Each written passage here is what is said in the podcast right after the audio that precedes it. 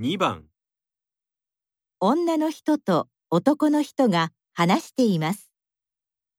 男の人はどうして元気がありませんか？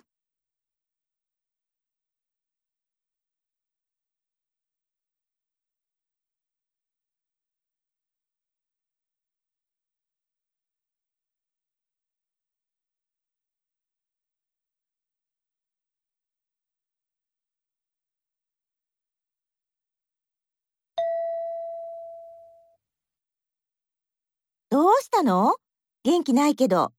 まだ彼女と喧嘩中？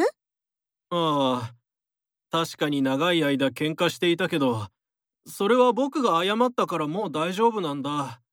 でもでもどうしたの？別のこと？そうなんだ。今日彼女から聞いたんだけど彼女9月からアメリカの大学に行きたいって。えー、そうなんだ。今は近くに住んでいるからいつでも会えるだろでもアメリカに行ったらそうはいかないよ。